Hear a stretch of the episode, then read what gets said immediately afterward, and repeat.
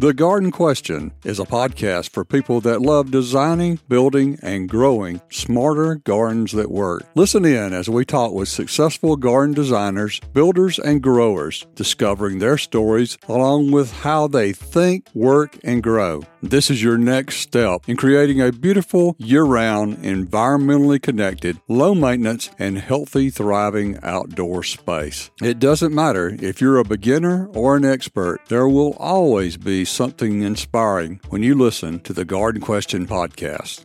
Hello, I'm your host, Craig McManus. What can you do to improve your garden soil to reduce failures? In this episode 61, Sustainable Soil Success with Bryce Lane, we discover how understanding soils influences abundant plant growth. Bryce discovered his passion for plants and telling others about them by working at a small Massachusetts garden center through high school and college. After earning his BS and MS degrees in horticulture, he came to the Department of Horticultural Science at NC State University as an instructor and undergraduate coordinator. He spent 34 years teaching and advising over 20,000 students. Bryce retired in 2014, but still teaches part time in the department.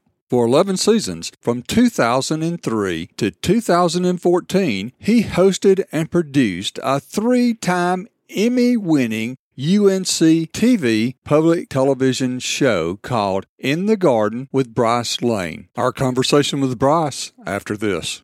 You're invited to engage with us on Instagram at the Garden Question Podcast. If you'd like to email me directly, the address is question at thegardenquestion.com. That's question at thegardenquestion.com. Please remember, your ratings and reviews are always appreciated. Bryce, would you help us understand why building the soil is crucial to overall gardening success? Building the soil as a gardener should be, if not the first, the second priority for all of us gardeners. And over the years of being a gardener and being a teacher of horticulture, it's become very apparent to me that one of the main reasons why plants fail in our garden is because of a lack of understanding of soil and how soil influences plant growth. People are very quick to point out how bad their soil is and use that as an explanation for why there may be failure in the garden. Many gardeners just never think about the next step, and that is, what can I do to improve that garden soil to reduce failures in the garden? It's incredibly important. Couple that with this concept of sustainability and biodiversity there's a lot of research out there now that indicates that good garden soils not only contribute to the success of the plants that we have in our garden, but that also contributes to the success of the ecosystem, the local environment, the wildlife, the way water drains in the soils it affects a number of different things in a real positive manner. In fact, I tell my students, I'll say, whether you're interested in gardening or not, if you own a home and you have soil, it's your civic duty to improve that soil because well built soils reduce erosion by 20%. That's just one of those things that city managers for municipalities will tell you the number one challenge they have when it comes to managing a community is stormwater runoff. If you really want to be green, sure, buy the Prius, but moreover, build your garden soils, build your landscape soils because that'll improve infiltration of water and it'll decrease the amount of erosion. Doesn't always have to be related to just, well, your plants will grow better. Obviously, if you have a better soil, your plants are going to live longer. They're going to be more disease and insect resistant. They're going to be able to take up water nutrition more easily. Therefore, the amount of times you might need to water goes down. You conserve water by building soil as well. When we start to identify these, Craig, we kind of forget we don't realize, oh my gosh, if I focused on that, that's just as important as going out and buying a fertilizer and fertilizing my plants to get more flowers. When we say soil, what are we actually talking about? it's interesting. I tell my class when we have our little soils unit that I'm going to give them the Soil Science 200 definition of soil. NC State has a class in Soil Science 200. It's a four credit class and people avoid it like the plague because there's a fair amount of chemistry in it. But that being said, we can be very straightforward when it comes to soil. Soil scientists tell us that soil is stuff plus space. If we pause for a minute, just think about that. Anything that's made up of something is part of the soil. It's the stuff that comes from the bedrock and the natural rock mineral materials in that soil. It's also the organic materials, the residues that come from plants that are dying, dead animals, animal residue, manures and whatnot, that organic portion of the soil. The third component of the stuff, the critters, the biological components, the worms, the beetles, the bacteria, the fungi, that makes up part of the stuff component as well. The part that gets ignored the most when it comes to soil definition is space. Good soils have pores. They have spaces. That is of equal importance when it comes to plant growth.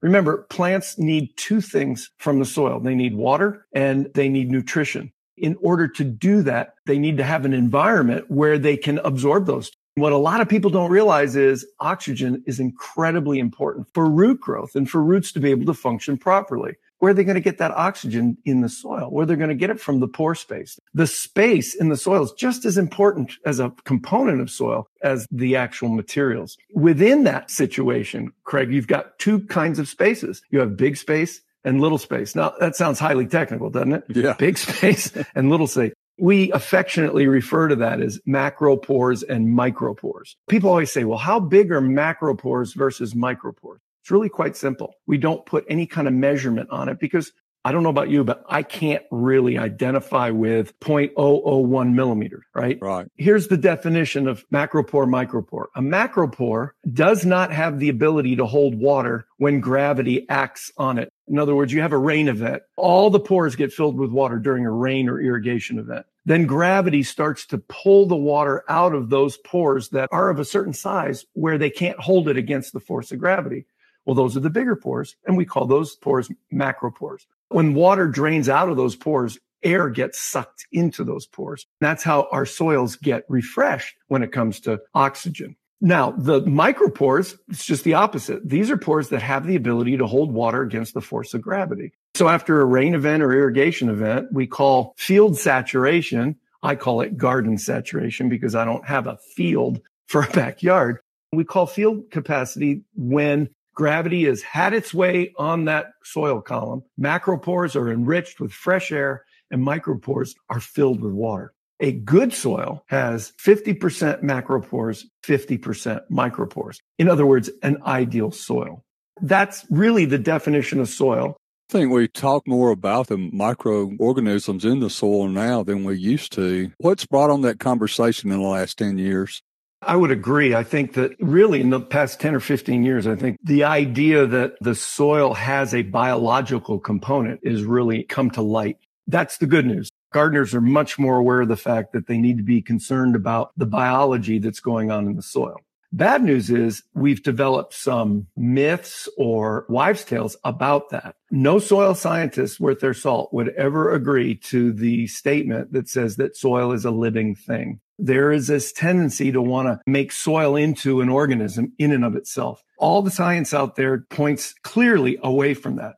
Now, does soil have a biological component? Absolutely. There are billions of different kinds of bacteria in the soil, most of which are beneficial to that soil's function. There are significant numbers of fungi in the soil as well, many of which benefit. I'll use a buzzword in gardening, mycorrhiza.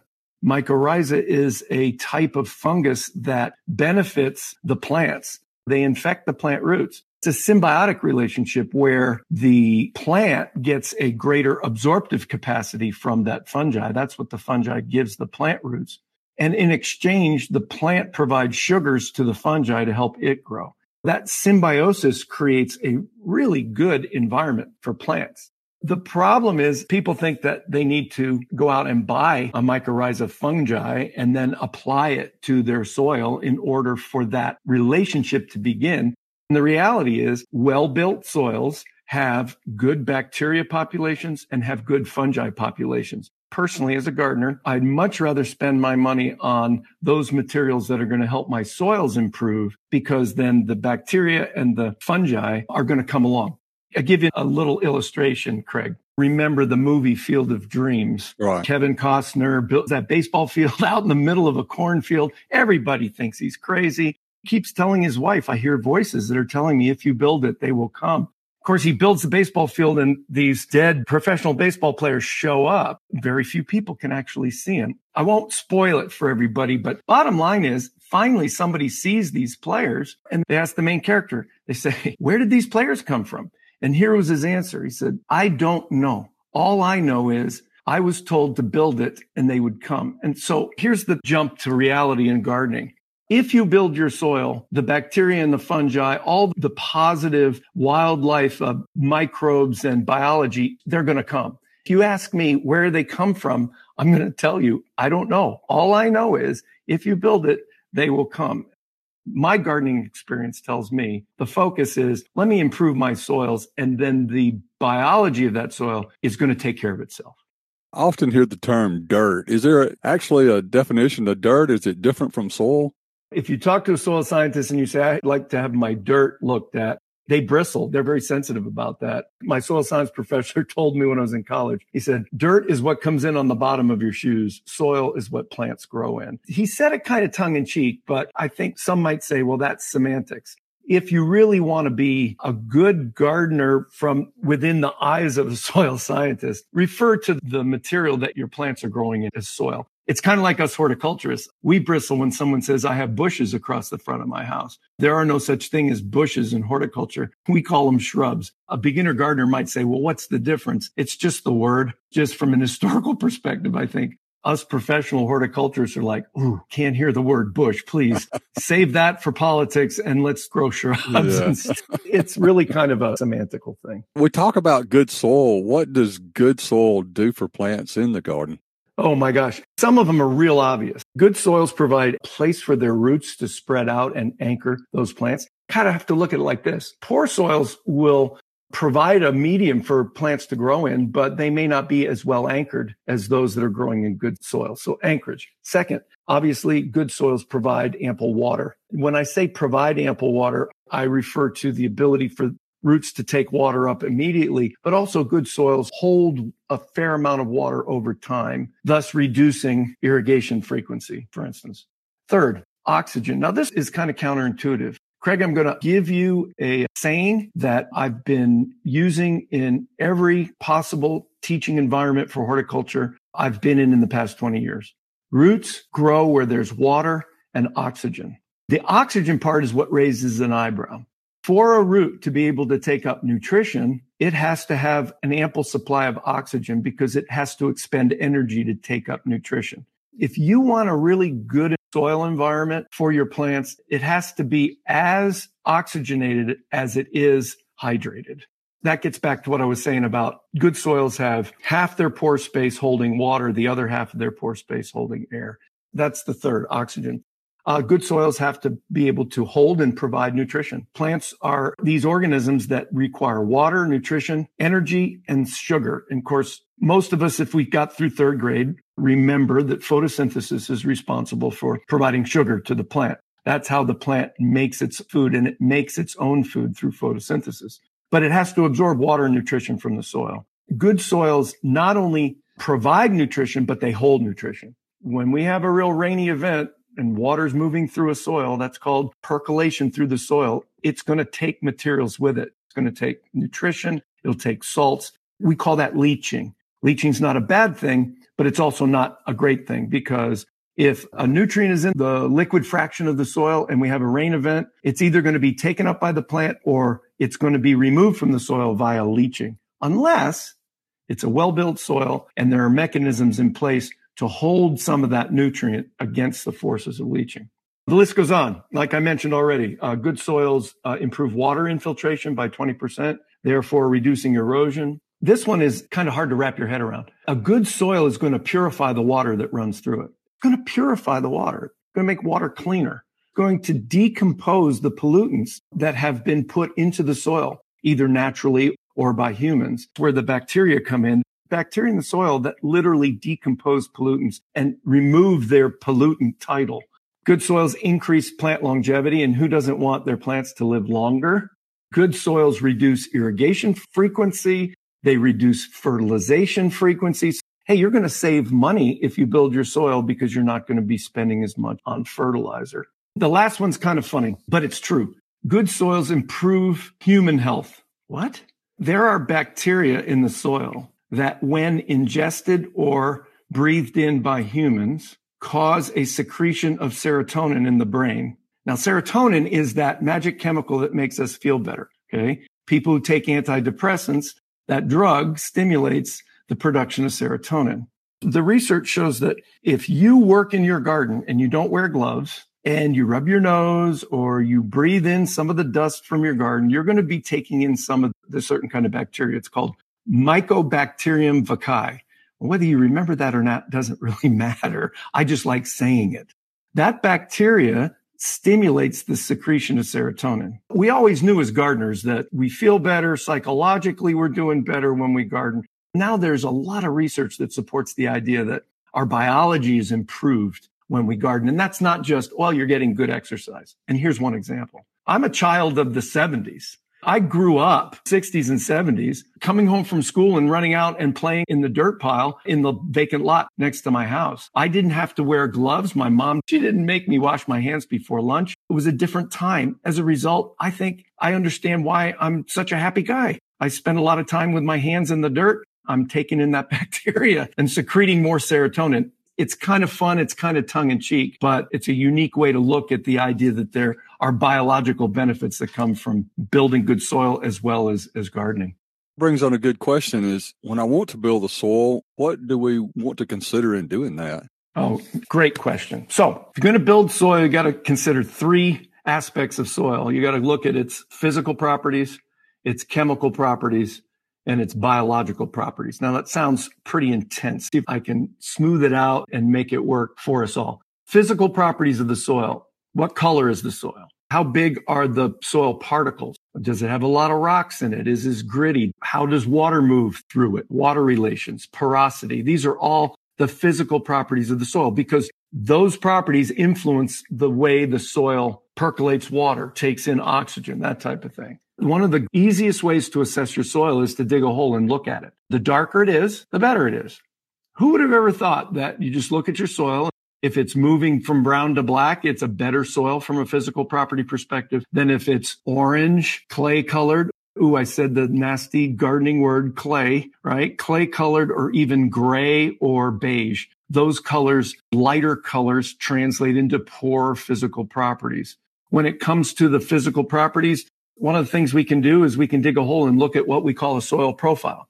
Soil profile is nothing more than looking at the layers of the soil as you go from the soil surface down to a harder, different color soil. A soil profile is how we assess how much topsoil we have. If you're a gardener, topsoil, that term gets used all over the place. I've talked to gardeners all the time and say, Oh, I don't have any topsoil, or I have seven inches of topsoil. Well, topsoil in a soil profile is that soil which is by far the darkest. It has the highest percentage of organic matter in it, and it is actually the best soil for growing plant roots. Below topsoil is something called subsoil. Subsoil is the devil, Craig, when it comes to gardening. It is by virtue of its physical properties and its chemical properties, it is not terribly conducive for plant growth. It has significantly less oxygen and because it has such little pore space. Sadly, we Southeastern gardeners garden on top of a lot of subsoil. You know it. I know it. We all call it heavy clay. That deep, rich orange soil of the Southeast is covered by topsoil, which is often removed during construction and not replaced after construction. So as homeowners, as property owners, we often buy or acquire homes that have gardens that there's no topsoil at all. It's been removed and you're dealing with that subsoil. That is a serious problem because plant roots don't grow well in subsoil. Any of your listeners would probably agree that the greatest challenge they have is to grow turf, to grow plants in newly built home gardens where the soil is deep, rich orange clay. Physical property, very important. And don't worry, I'll get back to talking about how to fix that. Second, chemical properties. Okay. The chemical properties of the soil, and without getting deep into chemistry, really refer to soil's ability to hold plant nutrition, to hold nutrients against leaching. All right. Soils that have good soil chemistry hold a lot of nutrients against the forces of leaching, where soils with poor soil chemistry aren't able to do that as well. Very quickly, here's the deal. Soil chemistry, we're talking about something called soil texture. Now, soil texture is not how it feels. Soil texture is nothing more than identifying the size of the particles, the mineral particles in your soil. That's where we get, oh, I have a heavy clay soil. Oh, my soil's real sandy. Oh, I have a silty loam. We could spend three, four hours talking about soil texture and how it influences the ability of soils to hold nutrients. Bottom line, here's what I think the most important thing we gardeners need to remember, and that is clay soils hold more nutrients against the forces of leaching. Sandy soils hold less. That's why sandy soils, if you live down by the coast, sandy soils require more frequent fertilization and more frequent watering, where clay soils require less frequent fertilization and suffer from holding too much water. Neither sandy nor clay soils are ideal. But from that perspective, I, as a gardener, will always pick if somebody gave me a choice, do you want a more clay soil or more sandy soil? Craig, I'm always picking a more clay soil because it is typically more fertile inherently than the sandy soil. And as a result, I'm able to maybe correct the physical property problems that a clay soil has easier than I can correct the nutritional problems that a sandy soil has. How do we overcome these physical, chemical, and biological properties of the soil and build that soil that we all would love to have? I think oftentimes as gardeners, when we perceive that we need to do something, we look to the solution right away before we assess what problems we have the idea of taking a look at your soil through a soil profile and assessing how much sand, how much clay, we call that soil texture. Also looking at how much organic matter is in that soil. And of course, interestingly enough, I've mentioned the word organic matter. Organic matter is the third component of the soil. You've got stuff made up of mineral and organic material, and then you have space made up of oxygen and water an ideal soil would have no more than about four or 5% organic matter. Organic matter being that material that comes from living things. And I'd like to talk a little bit about organic matter in a minute because the first thing we need to do is take a look at our soil profile, see what kind of soil texture we have. From there, we can begin to add things to the soil to improve soil texture, to improve soil structure, to improve the physical properties. That leads us to, this all sounds very scientific, but the solution is very simple to the silver bullet of gardening. Now tell me, Craig, would you like to know what the silver bullet of gardening is? I've been waiting for it. we all joke about the fact that there's no silver bullets in life, but I'm convinced that here's one, especially for us gardeners, and that is the addition of organic matter. By adding organic matter to our soils, Okay. And our soils, believe it or not, are not natural. If we live in contrived environments, then our soils have been influenced by human behavior, whether we live in the cities or whether even we live in rural areas. Human behavior is going to influence the natural progression of a soil naturally building. And so as gardeners, it's up to us to facilitate that building. How do we do that? We incorporate, we add this thing called organic matter. Just listen to what organic matter does. It improves soil structure. Now, soil structure is a little bit different than texture. Texture is talking about the size of the mineral materials. Soil structure has to do with the soil's ability to form clumps. A soil that clumps better grows plants better. Organic matter is this magical material that takes the mineral pieces and the organic pieces and creates these clumps which facilitate a more oxygenated soil, a soil that's going to drain better. As a result, the best thing that we gardeners can do is add organic matter. That to me is the key to good soil building. Then things like what kind of fertilizer do I use or how much do I put down? Then those questions become less important to us because we've built a soil that holds nutrients against the forces of leaching. Soils that have more organic matter in them are going to hold more nutrients, which is exactly what we want because leaching is a love hate relationship. It's important. Plants can only get their nutrients from the liquid fraction of the soil, from the water in the micropores. There has to be a place for nutrients to hide on the soil particles when there's a leaching event, kind of like having a savings account. You have so much in your checking account, you're paying your bills. One month you come up a little bit short.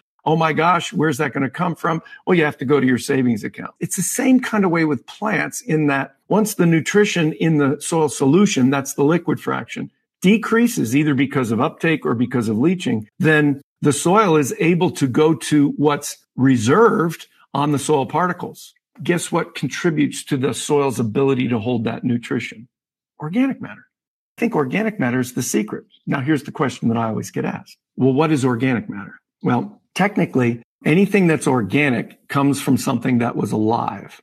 Soil scientists define organic matter as plant or animal residue decomposed beyond recognition. So think about that for a minute. Sounds kind of funny, doesn't it?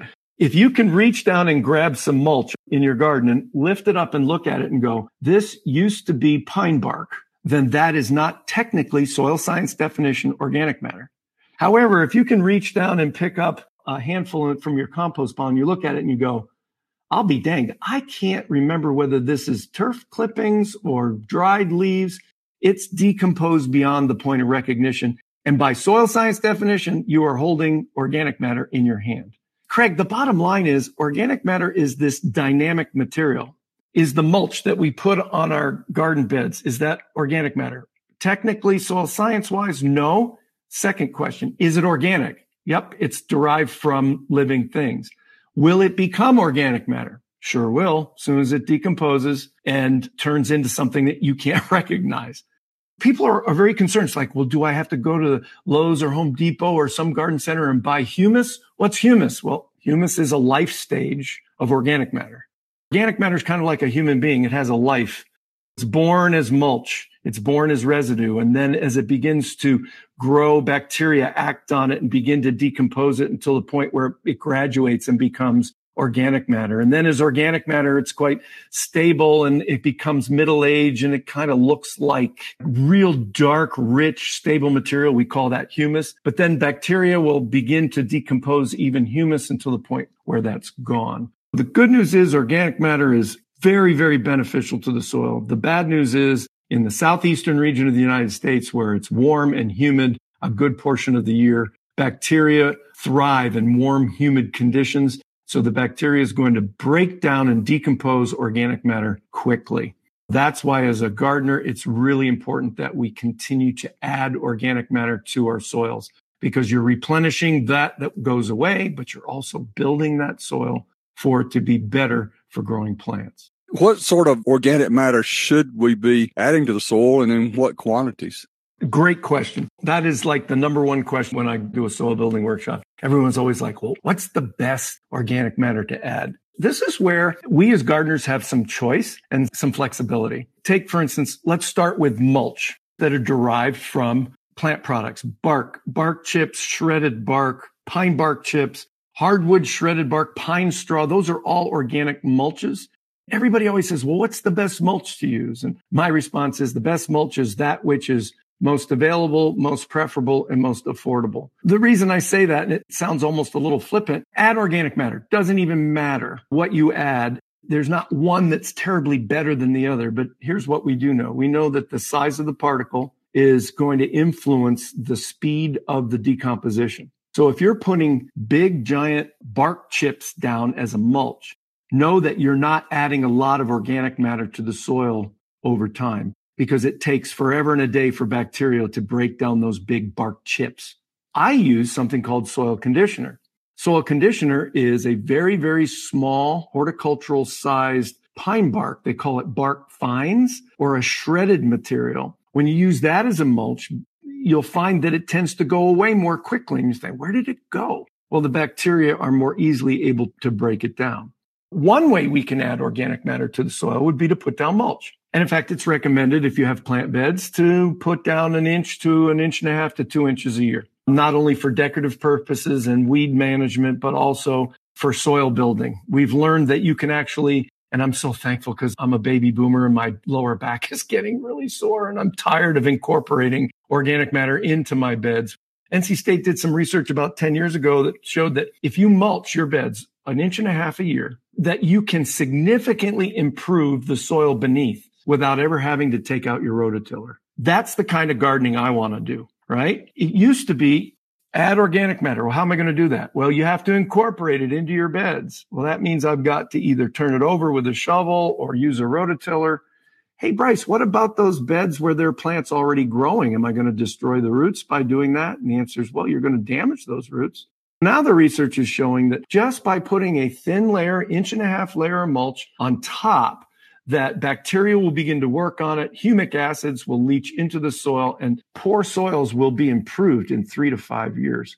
I like that kind of gardening. So what materials? Well, if you're a composter, use your compost. Composting is nothing more than making organic matter. It takes a lot of residue to make a little organic matter. You can buy it in bags, buy it in bulk. It almost doesn't matter anymore. There are now companies out there, Craig, that will sell you three to eight or nine or 10 cubic feet of compost. You get on their websites and they'll list the kinds of materials that have been used that they composted. Well, what do they do? They just take these residues, grind them up into very small pieces, and then let bacteria have their way on that pile until you can't recognize what it was before. There you have official organic matter. I like to, because my garden's small, my beds are established. I use a soil conditioner that I get from a local box store. Every year I put down about a half an inch to an inch in the spring and about a half inch in the fall. I've been doing that now for, oh gosh, at least 15, 20 years. I'm very confident that I'm continuing to build my soil by doing that. Products out there include humus. They'll even say compost. I am a big advocate of reading the ingredients in a bag. There's so many bag goods of gardening media now. I think it's really important as gardeners, we read that bag all you got to do is see things that say bark fines, shredded material that were formerly plants, and you're working with something that's going to be good to incorporate. This is not a fertilizing method. Inherently, organic matter has a little bit of fertility, but typically its benefit comes from its ability to hold nutrients and to contribute to better physical properties of the soil and the chemical properties of the soil. A lot of people will get confused. They'll think, oh, I'm going to use cow manure as an organic source of fertilizer. You sure can.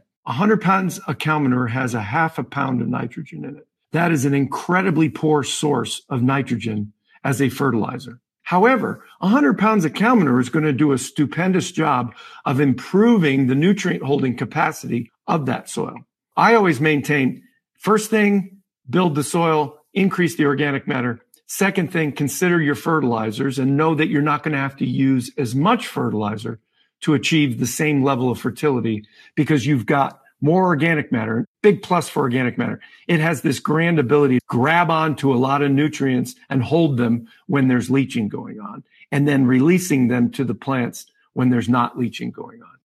How does fertilizer fit into all that equation? Here's the problem with fertilizer. Fertilizer is sold by companies. and companies are going to tell you that in order to have a garden that grows well, you need to fertilize, whether it be a synthetic fertilizer, something that's been derived from fossil fuels, or an organic fertilizer, something that's come from a living thing we sometimes fall into the trap of thinking one is better than the other. Oh, I'm going to use nothing but organic fertilizers because the tomatoes will be more nutritious. And sadly, there's no scientific evidence to support the idea that tomatoes grown with organic fertilizers are more nutritious than those fertilized with synthetic fertilizers. Because the synthetic fertilizer and the organic fertilizer, bottom line is from a chemical perspective, the nitrate molecule that the plant absorbs the plant can't tell the difference between whether it's organic or synthetic.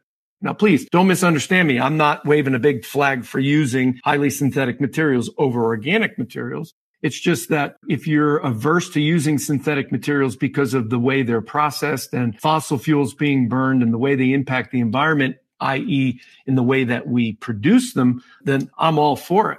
But keep in mind, there are organic materials out there. There's a fertilizer out there called Peruvian seabird guano. This is seagull poop from Peru.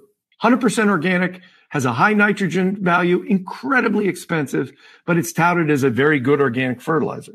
Craig, this material is highly processed. Think about where it comes from. It comes from these islands off the coast of Peru. Ships have to go down. They have to spend countless hours mining that manure, the seagull poop. They put it on the ship. They bring it back to the States. They take it to a processing plant. They process it so that when you buy that five pound bag, it comes in cute little pellets. I assure you, those cute little pellets did not come out of the rear end of a Peruvian seabird. Okay, it's 100% organic. That's great. Bacteria is going to work on it and release those nutrients to the plant. However, it's been highly processed. So I think it's important that we become more focused on the difference between what happens when we use a synthetic fertilizer and organic fertilizer. Hey, synthetic fertilizers are great, especially if you're using a water soluble type. You know, Miracle-Gro that you mix in water, immediate results. Plants take up that nutrition right away. Sometimes as a gardener, I need that kind of quickness. I've got a plant that is looking a little bit deficient. I need something that's going to be immediately available to the plant. It's going to go into solution and the plant's going to take it up. When I fertilize in the spring, I use 100% organic material. Why? Well, because I know that it's got just a little bit of immediately available material, but the rest of it's got to be broken down by bacteria, and that's going to take two to four months. I use it as a slow release fertilizer for my garden the whole season. I best not use that fertilizer if I want to get instant results or get oh, I need to fertilize my zinnias because I want to get more flowers because the 4th of July is coming up and I want more cut flowers to have. Oh, I'm going to use an organic source. If it doesn't have a lot of water soluble material in it, you're not going to get quicker results. It really kind of comes down to learning how these fertilizers work within the soil. Getting back to your question, the bottom line is if I have a well built soil, the need for the fertilizer that I add is less and the efficiency of that fertilizer, return on investment, cost of doing business, the efficiency is going to be way better. In other words, more nutrition is going to ultimately be available to the plant and less nutrition is going to be lost in leaching. Is there any good time to add sand to clay soil? I read an article that was actually published by one of our own scientists in our department. And he told me, he said, sand is a great way to improve drainage in clay soil if you mix more than 70% by volume. Did you hear what I just said? Mm-hmm. Yeah. Okay. What's the recipe for cement? Sand and clay. If you add sand to a clay soil to improve drainage, you have got to add copious amounts of sand. To improve clay soils, we've got to be adding copious amounts of organic matter because organic matter is going to break that clay up and help it to form good soil clumps. Perhaps you've seen in a garden center or at a box store bags called clay breaker and it's to help break clay up. Any small particulate organic matter is going to help to break clay up and improve soil structure. One quick warning though, because I've got some areas in my garden that are quite clay soil. It facilitate a deep drainage of water. If you have a heavy clay soil and water puddles, then it's going to be very difficult to create a bed that's going to drain well. And that's where raised bed gardening comes in, mound gardening, you build your bed on top of that poorly drained soil so that you get water moving more laterally and not vertically. Typical soils that have some clay in it that need to drain better, add organic matter, but avoid sand. Is there a such thing as getting too much organic matter in the soil? This is a personal gardener slash personal professional opinion. And my answer is no. I don't think in a, a, typical backyard gardening situation that we gardeners have the time, the money, and the wherewithal to add too much organic matter. There are some soils, the Upper Peninsula in Michigan, that are called muck soils, and they're well over 50% organic matter. Only certain plants do well up there. In fact, that's a huge market for where celery is grown. Is there any chance that I might take my soil and add so much that I'm dealing with a muck soil where I can only grow celery? No. If I did a soil test today in my backyard, I've been living in this house and tending this garden for almost 40 years now. I've been building soil for a good 35 of those 40 years. And I've been adding a lot of organic matter. You do a soil test now in my garden, it'll come back maybe three and a half to 4% organic matter. The ideal is five. Southeast region of the United States, I don't know if it's possible to add too much because I don't know that it's very possible at all to get that soil up to that 5% level. The higher, the better. But I don't think we're ever going to get to the point where we need to be concerned about too much of a good thing. Bryce, could you give us a summary and some action steps we could take in our garden? Sure. For gardeners that are concerned about improving their soils, for all those reasons that I mentioned earlier, just remember that typically soils are not going to be highly conducive for plant growth when we acquire them. Whether it be new construction, whether it be we're buying someone else's home, we just have no earthly idea how much they gardened and how much they were aware of their soil. So it's always important to assess what kind of soil you have. I once had a friend when he was out shopping for a home, he would dig a hole in each yard before he even went inside the house because he was not going to buy a house that had poor soil. it took him forever to find a house because most of the residential properties had soil that was not ideal. one would be assess what you've got and use common sense. The darker it is, the better it is. The deeper that dark layer is, the better off you'll be. But beware, you're probably going to be dealing with a lot of subsoil. If you do, then prep those beds before you plant in them. And to prep the beds, what are you going to do? You're going to add organic material. And if you can incorporate, do it and do it before you plant. Incorporation is great. If you've got existing beds that need improvement, then you're going to mulch with small particulate matter, one and a half to two inches a year. And continuous addition of organic matter is going to slowly but surely improve your soil, build your soil. And what'll happen? Soils that have better organic matter have better biology. So you'll have better bacteria for plant growth. You'll have those fungi relationships, those mycorrhizal fungi relationships with the plants that you plant your plants are going to grow better. They're going to live longer. If somebody's listening right now and they're thinking, okay, what could I do this afternoon? Could go down to your local garden center or a box store,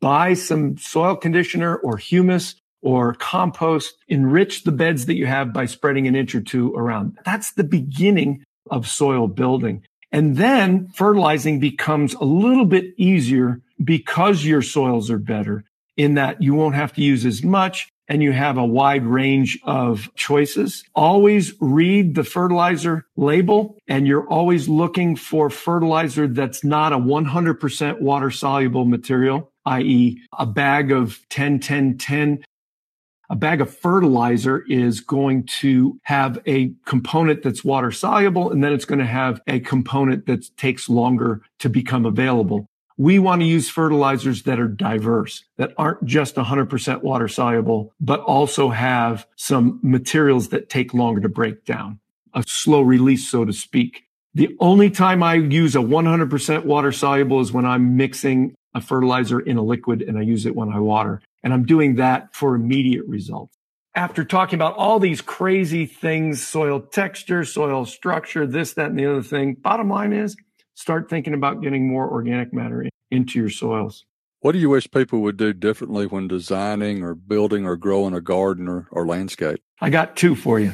One, I wish people would stop thinking about the whole, H O L E, and start thinking about the whole, W H O L E. Craig, this transcends the art and science of planting trees and shrubs and vines, ground covers, annuals, perennials, but it also transcends the way we design our home landscapes. I worked at a garden center as a teen for, gosh, seven years. And we had this standard planting recommendations. Dig a hole, mix the soil from the hole with amendments. Put the shrub in, the tree in, and use that soil from the hole with amendments. We were digging a bathtub, then creating a unique environment around the roots. All the questions gardeners ask is, how big should the hole be? What should I put with the soil in the hole? A lot of research comes back and says, we're trying to create an environment where plants can become established, and that takes time. And establishment is actually facilitated uh, by not planting plants in holes. Okay. What do you mean? Stop thinking about the hole. Start thinking about the whole. Start thinking about the W H O L E. I maintain that home gardeners, before they plant one plant, they should be creating garden beds and prepping those whole beds, W H O L E beds. See what you've done? You've killed two birds with one stone. You've built good garden soil, and now you have an environment where all you have to do is plop the plants into the bed. You don't have to think about, oh, what am I going to mix with the soil in the hole? Because the whole bed's been prepped. We now know what to do in that whole bed. Add organic materials, add some organic fertilizer, mix it all in, and now you've got a bed. But that means I'm going to have to design my landscape differently. I've got to design it so that I'm not planting a tree in the middle of my backyard lawn. I've got to come up with a landscape bed that may have a tree and a few plants in and around it. So that brings me to my second wish that people would do differently. And I wave this flag often. I believe that we home gardeners need to reduce the amount of turf grass that we grow on our properties. Turf grass uses three to six times as much water per square foot compared to any other garden bed filled with shrubs, flowers, perennials, doesn't matter. Now, I know I'm stepping on some sacred ground when it comes to some homeowners in the turf grass. It's a big industry. I'm not saying turf grass is evil. It's just high maintenance. I have a quarter acre lot, had about 50 square foot of turf grass until a year ago. I've removed it and now I have a ground cover replacement in that space. Those are my two big crusades is turf grass square footage and the idea that we need to stop thinking about planting trees and shrubs and plants in holes and start thinking about planting them in beds. Why did you decide to pursue the horticultural profession? When I was 16 years old, I grew up in Western Massachusetts. As a teen, my dad informed me when I was 16 I was going to have to pay for half my college education. I didn't respond well to that edict.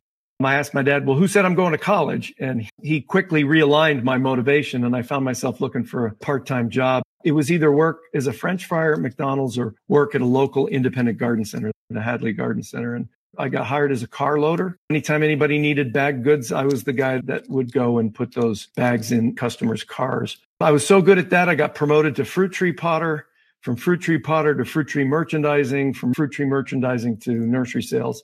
I cut my horticultural teeth at that garden center and I learned two things about myself. One, I realized I really loved plants. And two, I really loved talking to people about plants in essence, that set the wheels in motion for me to change my educational pursuits in college to horticulture. I originally was looking at special education. Interestingly enough, the education part was kind of in there in me all along, but then the horticultural part came along through that experience. What is your earliest garden memory? It wasn't a positive one.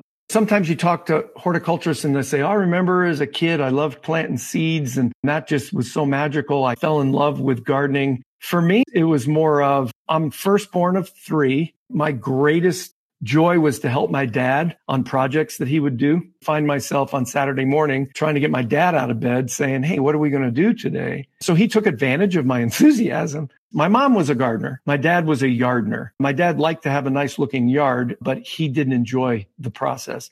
My mom, on the other hand, she loved to go out and plant seeds and, and grow plants. I think that interest in gardening may have come from my mom, but the commitment to the work involved with gardening came from my dad. My first garden memory was very simply digging holes. I was the hole digger for my father. When he would buy plants to plant in the yard, he handed me the shovel and told me to go ahead and dig the hole. He had a unique way of planting. He would have me dig the hole and then he would have me fill the hole with water and then the plant would go into the hole and we would fill it up with soil. And I used to always ask him, Dad, why are we filling the hole up with water? My formal horticultural education ultimately led to the realization that my dad was dead wrong when it came to doing that. You ruin the soil when you plant wet, always plant dry, and you end up being a whole lot cleaner at the end of the day. Well, you spoke about you love to talk about gardening. How did you become a garden communicator? Can't take credit for that alone. When I chose to major in horticulture as an undergraduate, my advisor was not far from retirement age professor who was an incredible teacher. He sat me down my senior year in his office and asked me what my career plans were. And I told him I wanted to be an assistant manager at the local garden center where I was already working. Those were my career goals. I wanted to work in retail. He threw a question out. He said, Have you ever thought about going to graduate school? I laughed and told him never. And I said, Why would I? And he said to me, I think you have a real, a unique gift where you'd make a great teacher. And the way you would find that out would be to go to graduate school and get some experience with that. I've got George Goddard to thank because I stepped out on faith and went to grad school in order to find out whether this teaching thing was something that I enjoyed. And I did. It was just one of those unique and interesting opportunities with mentorship from George and from my major professor at Ohio State. I quickly realized that my niche, where I was happiest and had the best skills, were communicating about horticulture to other people. I never would have anticipated that when I started teaching at NC State that numerous other opportunities would come along for me to use that skill to promote gardening across the land. So thank you, George. How did that lead to your 11 year run in TV? I never aspired or ever thought about doing a television show, much less statewide PBS station. Interestingly enough, Craig, that came as a result of the digital age in television. UNC TV, the statewide PBS station, approached NC State University in 2003 when television was beginning to go digital they set up a meeting wanting to perhaps get some college professors to contribute to an educational channel that they were to begin using. I went as a representative of the faculty in the College of Agriculture because I taught a course that might lend itself to being used on such a channel. Out of a three and a half hour meeting, NC State agreed to produce a half hour gardening program on their analog channel consisting of 26 weeks of topics related to home gardening. I never ended up on their education channel. Our show was a how to gardening program that was aired at noon on Saturdays across the state of North Carolina, a little bit in Virginia, a little bit in South Carolina. The dean of our college told me it'll be called Overload. I still had my job teaching horticulture at state. I was still undergraduate coordinator there, still up to my eyeballs and working with undergraduate students. In the summertime, we would produce and record these 26 programs.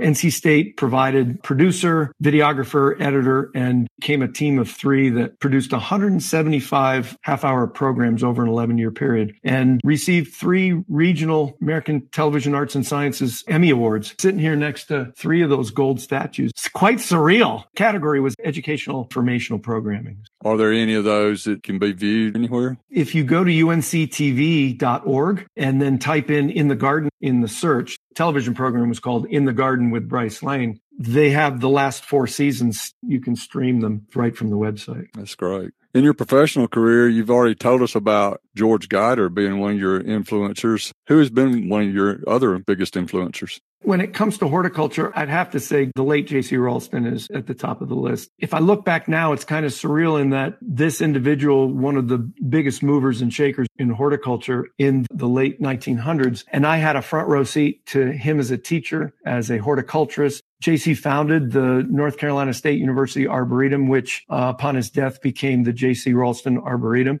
It's part of our department. JC's mission in life was to collect plants from all over the world, grow them in the southeast region of the United States, evaluate their suitability for growth so that home gardeners could increase their plant palette. It was a grassroots effort. JC worked with the nursery industry in North Carolina, Tennessee, and surrounding states, literally changed the face of horticulture in the United States he was quite the mentor. I taught a night class in our department and he'd always be in his office during that time. And after my class, he'd call me in his office. He'd ask me questions and tell me, Oh, I love the way you did that. And consider myself incredibly fortunate to have been able to be around him and to develop a lot of the perspectives I have for promoting good gardening come from my exposure and work with JC. There were countless others, but if you're a faculty member in a department, the leader of the department becomes very influential in how your career may go. And I had two outstanding department heads, Gus Hertog in the late 80s and early 90s, and a gentleman by the name of Tom Monaco. Both of those individuals saw things in me I didn't even see in myself and helped to facilitate my growth as a horticulturist, as a faculty member, as a teacher, and ultimately as a public communicator for gardening. What's your most valuable garden mistake? I'm very grateful that I'm a gardener as well as a horticultural teacher. There are a lot of professors out there in the country who are, are professors of horticulture, garden professionals, but may not do gardening in their own backyard. For me, the practical is always teed up the scientific, the theoretical. So for me, the most valuable garden mistake and valuable from a standpoint I'm still learning how to overcome this is improper plant placement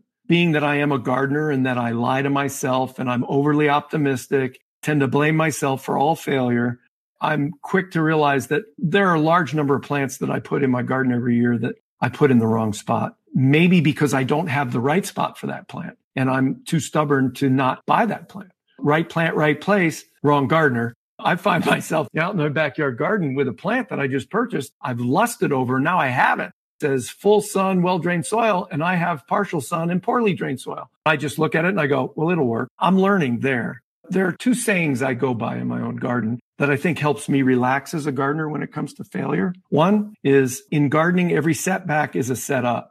We gardeners often feel that all this failure is doing nothing but setting us back. And I like to look at it from a standpoint of, ooh, that's opportunity how can I take that failure and turn it into an opportunity? It goes with the second one, and that is for us gardeners, disaster spells opportunity. I lost a 100 foot oak tree, 100 foot wide to Hurricane Fran in 1996 in my backyard. I went from full shade to full sun in one night. That was a disaster. But as a gardener, that spelled a huge opportunity for me to learn about how to garden in the sun. I think sometimes as gardeners, we try so hard to get it right that we don't enjoy the process anymore. What have you recently learned that you didn't know regarding horticulture? I was just talking with a class that I just finished teaching at the Raulston Arboretum about home plant propagation. I learned that rooting hormone that you would use to help facilitate rooting comes in two forms. One that I've been using my entire propagation career are the Rootone powders. There are gels out there. I learned that from a research perspective, you get better absorption of the rooting hormone from a rooting gel than you do a powder. I've started using rooting gels. Hmm, I didn't know that. Yeah. I knew there were rooting gels out there, but I didn't know that they actually perform better and facilitate better absorption of the material than the powders. Now, you've talked about your garden a lot. I want you to complete this statement for me. In my garden, I have. I have created an environment wherever you stand, you see at least three Japanese maples. the late J.C. Raulston was in love with Japanese maples. In fact, the Japanese maple leaf is the trademark for the Arboretum. He always maintained that he planted at least two Japanese maples within eyesight. There was nowhere in the Arboretum you could go where you didn't see at least two Japanese maples. I just upped the ante on that for my own personal garden. I love that idea. I love Japanese maples. And although my garden is incredibly small, quarter acre, I think I have 15 or 18 Japanese maples where you see at least three from anywhere in the garden. What are you applying to your garden this year that you learned from last year? I learned that if I plant annuals in four pack, in other words, if I buy them in four packs, these little cell pack versus in a quart or a gallon container, there's no advantage to buying the big ones when it comes to the performance of those annuals. If I'm buying zinnias, for instance, there's a garden center I go to not far from here that they're very inexpensive and they've already germinated those seeds, sell them in four packs. And sometimes if you buy a bigger one thinking you're going to get something faster, that may not necessarily be the case. That's one thing. The other thing I'm doing, and pardon the referencing back to home plant propagation, but I've become somewhat obsessed with propagating plants from my own home. Please don't ask me what I'm going to do with them all because I'm not even sure myself. I plant more, I give away more. I have six grandkids, three are young teenage boys. I decided I'm going to help them learn entrepreneurial skills. I don't care whether they want to be horticulturists or not. The four of us get together and propagate plants. And last fall we had our first plant sales. They're learning good people skills and entrepreneurial skills by propagating and growing plants. Out of that, I've learned that if I put more perlite in my propagation mix, my cuttings root better. Valuable knowledge and very valuable for your grandsons to spend that time. Yeah, it's cool. What are your future plans for your garden? My garden's almost 40 years old. The average American lives in their home for seven years. That means that the average gardener has about a seven to 10 year window of experience in one location. I'm headed into year 40. I moved in here in 83. Craig, I've been through multiple iterations of my garden. I live on a cul-de-sac. I have a pie-shaped lot. My neighbor and I share a peninsula between our two driveways. I recently, within the last year, it's full shade there, two big giant white oaks in the front. I removed the shade tolerant aucubas and alyssum that were all filling that peninsula because they were overgrowing the area. And my wife was getting a little bit irritated with having to get out of the car and walk into one of these shrubs. Future plans in that area I've started planting a woodland garden, if you will. Ferns, I'm increasing my fern acumen as well as my fern population, more shade tolerant, toad lilies, things like that along that peninsula. Thankfully, I have a neighbor who's lived here since 88. He's a born again gardener. He's become a gardener as a result of watching me. And so we're real good friends and we're gardening buddies. And it's nice when you have a piece of property where on both sides you're getting that kind of attention. Do you have a funny garden story for us? One of my grandsons, young man who's 13 now, his name is Ellis. When Ellis was three, that poor boy couldn't sit still. He couldn't even sit still and watch a five minute video, much less sit still and play by himself. They lived local and they'd come over. Invariably, I'd take Ellis out in the garden and show him different things. And I kept talking about the hummingbirds that I have in my garden. Came over one day. He's three and a half. He says, Poppy. So how cool is that? My grandfather name for my grandkids is a flower. He says, Hey, Poppy, you keep talking about these hummingbirds. I've never seen one. Can I see a hummingbird? And so I said, well, it's going to take a little bit of time, but sure enough. And so we went out in the garden, sat down on this rock and we sat there for 40 minutes. And that little boy who can't sit still didn't move a muscle. He kept just hitting me with his elbow and he'd say, when are they coming? any minute now, any minute now. And finally, a hummingbird came and it would go up into this oak tree and then down on the flowers and take up some nectar and up. And he was over the moon. He was absolutely thrilled to see this hummingbird. We ran inside. He told his mom all about it, went home that night. His father came home from work. He ran to him and said, Daddy, Daddy, Poppy and I saw a hummingbird in the garden. Dad said, Well, that's great. He goes, And you know what? He said, What? He goes, it was just a little tiny baby. it cracked me up because it never occurred to me that I needed to tell my grandson that hummingbirds were incredibly small. So he just assumed that that adult hummingbird was indeed a baby because it was so small. it certainly was a chuckle at the time to be able to have raised my own kids with this garden and then now six grandchildren that all live local that in the garden I get to spend time with them there. Pretty cool. Yeah, it has to be a huge blessing for you. Absolutely. Why do you garden? I believe that gardening is a craft, just like quilt making. Crafts require vocabulary and conceptual knowledge. Crafts require the ability to use the right tool and do the right technique. And a craft also involves a huge amount of creativity. I think in our day and age today, at least when I teach 18 to 22 year olds in a college environment, they don't consider themselves very creative. And yet we're all incredibly creative. One of the main reasons why I garden is it gives me the ability to practice and to exercise my creativity in a way that I might not if I wasn't gardening. One of the reasons I garden is because it allows me to be creative when I sometimes hesitate to pursue other creative endeavors. The second reason I garden is because it brings people together. It creates continuity. Gardeners are happy people. They love plants, but they also love other people. My garden's been a gathering place for friends, for relatives, for close family members. I can look out of my garden and I can tell you where I was walking when the Twin Towers went down on 9-11. I can go back in the garden and show you exactly where I was when I got the call that I needed to go down and watch two of my grandkids because the third one was going to be born that day. The garden provides me with a, a life map, if you will. I know that when I'm successful growing a plant, it's a real feel good moment. And I love those feel good moments. And the last reason I garden is because it requires my attention, my time, and my effort. I'm a gardener that's much more interested in the process than I am with the result. Oh, I love a good looking garden, but I love even more tending to it. This morning before we started talking, I spent a good hour out in my garden hand watering. And I get criticized sometimes by my friends go, why don't you put in an irrigation system? You got a beautiful garden. I do it because there's something zen about going out and watering by hand. It gives me the opportunity to take in this great creation that I happen to be a part of. That's why I garden. Bryce, tell us how people may connect with you. Try to make myself as accessible as possible, being that I'm so involved in horticultural education on a number of different fronts. I do have a website. It's brycehlane.com. And from that website, you can access a list of all the different talks that I give publicly. And there's a connection to my email, which I'm more than happy to share. It's Bryce Hort, H-O-R-T, Lane at me.com. I certainly welcome emails. People have questions or invitations, that type of thing. I am on Facebook, Bryce Lane, and I do have a YouTube channel that I've published videos that you can check out as well. This has been episode 61 Sustainable Soil Success with Bryce Lane. Thank you, Bryce. You're awesome. The goal is that every episode is valuable and well worth your time please generously share the Garden Question podcast with your friends, relatives, and neighbors. Check out our website, thegardenquestion.com, for links, resources, and where you can listen to every episode again and again. You will not want to miss a weekly episode, so please subscribe to the Garden Question podcast with Craig McManus on your favorite listening app. Keep on designing, building, and growing a smarter garden that works.